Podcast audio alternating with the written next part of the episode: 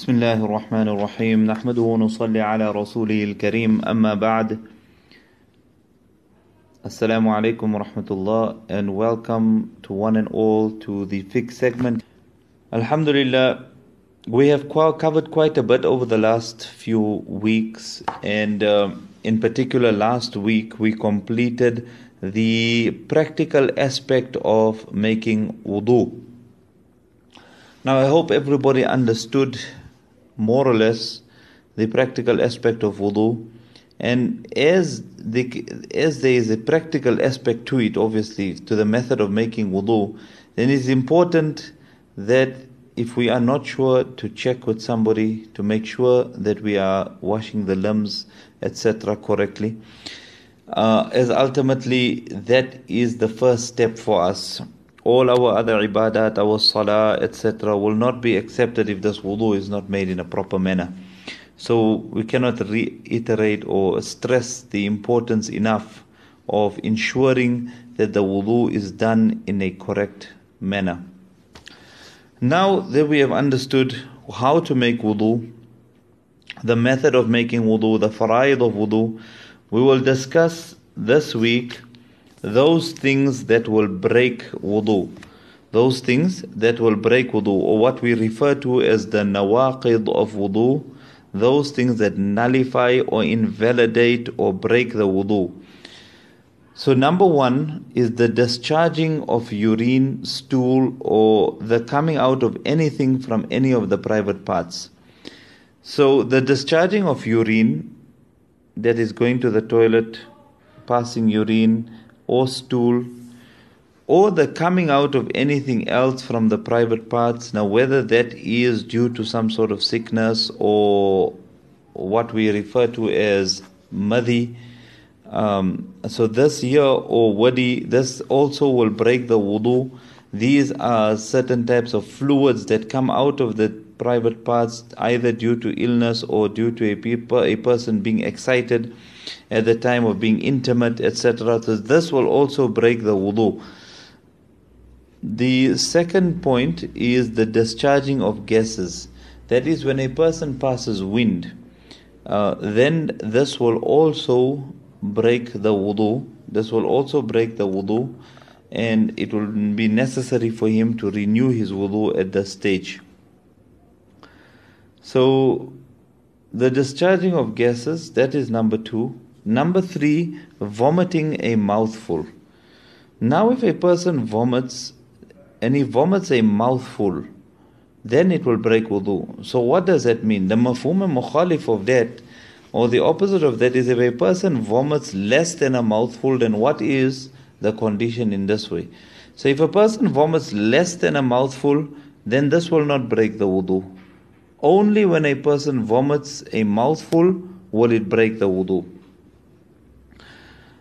The next masala to fall asleep lying down or by resting the body against something. Now, if a person is sitting and on his own and he is not lying against anything or he is not lying down or leaning against anything per se, then if he falls asleep in this manner, it will not break the wudu. But if a person is, for example, sitting against the wall, leaning against the wall, and falls asleep in this manner, or lying down, obviously, then what happens is the body goes, goes into a state of istirkha mafasil. Istirkha mafasil is when the bones become loose, when the body becomes loose. The main factor here is that in this condition, a person cannot be sure if he has passed wind or he has not passed wind. So that is why ultimately by a person sleeping, his wudu will break. Now, if a person is, is sitting on his own without leaning against anything, without lying down, and falls asleep in this manner, then this will not break the wudu. But according to some ulama, if a person is sitting and he has his head against his, his hand like this here, then there is ikhtilaf, there is a bit of a difference of opinion. However, if a person feels that they went into a, a deep sleep, then it is always best to be on the safe side and, and, and rather renew the wudu so that a person is safe and he has contentment of heart that I am in a state of wudu. But if he just dozed off while sitting there and just started catching fish or whatever the case may be, we call it catching fish. A person starts and he's just, you know, so tired that he starts nodding away like that and um, we say that a person is catching fish, so he's, he's, sleeping, but he's not in a deep sleep or anything of that sort. So if a person is in that condition, it won't break the wudu. But if a person feels that he went into a deep sleep and he started snoring, even though he might not be leaning against anything or lying down, it is safer and better to rather make a fresh wudu so that a person has peace of mind.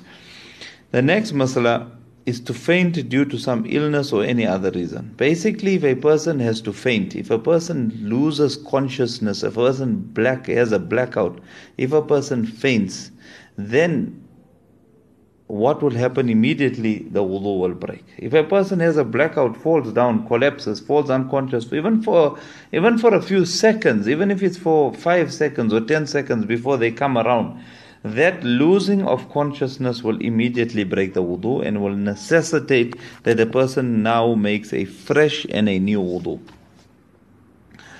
The next masla or the next point where a person's wudu will break is if a person becomes insane or goes mad. Now we might think that how does a person just go insane all of a sudden? It is it is a, very common occurrence today that we find that people lose their mind and not permanently losing their mind, did not become mad or insane permanently. But what happens is sometimes a, a person who is bipolar, for example, or a person who has a vitamin B12 deficiency, uh, this is what the doctors explain it to be. But basically, a person is in a condition where now he's not in the right frame of mind. Immediately, that person who has this deficiency or is bipolar, he can be fine the one second and he can be completely out of sorts the next second. That means that his mind is completely gone now. He's not in a correct state of mind. There is a mental issue at this time. There is a mental issue and uh, uh, due to this year the wudu will break as well. When a person comes around and it can take a few minutes it can take a few hours it can take a few days and in some cases a few weeks before a person comes right? Then obviously a person must make wudu and in all the qada namazes that a person has on his head during that period of insanity uh, will have to be repeated obviously all right. The next masala, when when will wudu break, is if a person laughs aloud whilst in namaz. Now, just to make people understand here, there's a few masalas relating to this particular masala, and that is if a person has to laugh in his salah. Now, the ulama have categorized laughing into three categories. One is a person who smiles.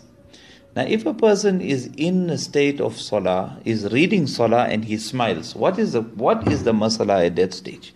If a person is in salah and he smiles, this will not break his salah. Then a person has to giggle, what we say.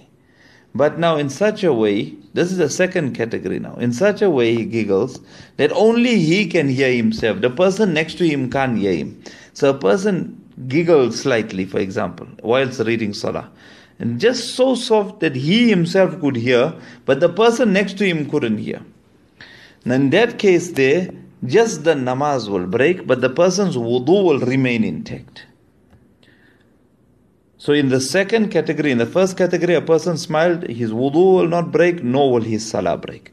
In the second category, a person giggled softly that he himself heard, him, heard himself giggle, but he did not, or the person next to him did not hear. This masala is that his namaz will break, but his wudu will not break. And the third category is if a person has to laugh aloud, that he can obviously hear himself and the people around him can hear him as well. In this masala, in this situation, the masala is that his namaz will break and his wudu will break as well. So that is why laughing aloud whilst in namaz has been penciled down here under the nawaqid of wudu, under those things that invalidate the wudu, is laughing aloud in salah. So if a person smiles, it will not break the wudu. If he laughs so soft that only he himself can hear himself laugh, then his namaz will break, but his wudu will not break. And in the third masla, the one relating to the nawaqid of wudu'ya is if a person laughs aloud in salah, that he and the people around him can hear him laughing, that will break his salah as well as, as his wudu. The last masala here is the flowing of blood or matter from any part of the body. The flowing of blood or matter from any part of the body. Now, if blood becomes visible but does not flow, then that will not break the wudu. If matter or pus becomes visible but does not flow, it will not break the wudu. But the minute it flows just a little out of the place where it is coming out from, if it flows just a little in any direction, that will invalidate the wudu and that will necessitate the person renewing his wudu. Firstly, obviously, cleaning the blood and pus, making sure that it is now cleaned and it is not flowing, etc., and then to make a new wudu. Alhamdulillah, we have come to the end of today's segment here on the fiqh program. I hope that you have enjoyed the program. May Allah subhanahu wa ta'ala accept it and make it such that we all understand and uh, may Allah ta'ala increase us in His knowledge. وقل رب زدني علما والسلام عليكم ورحمة الله وبركاته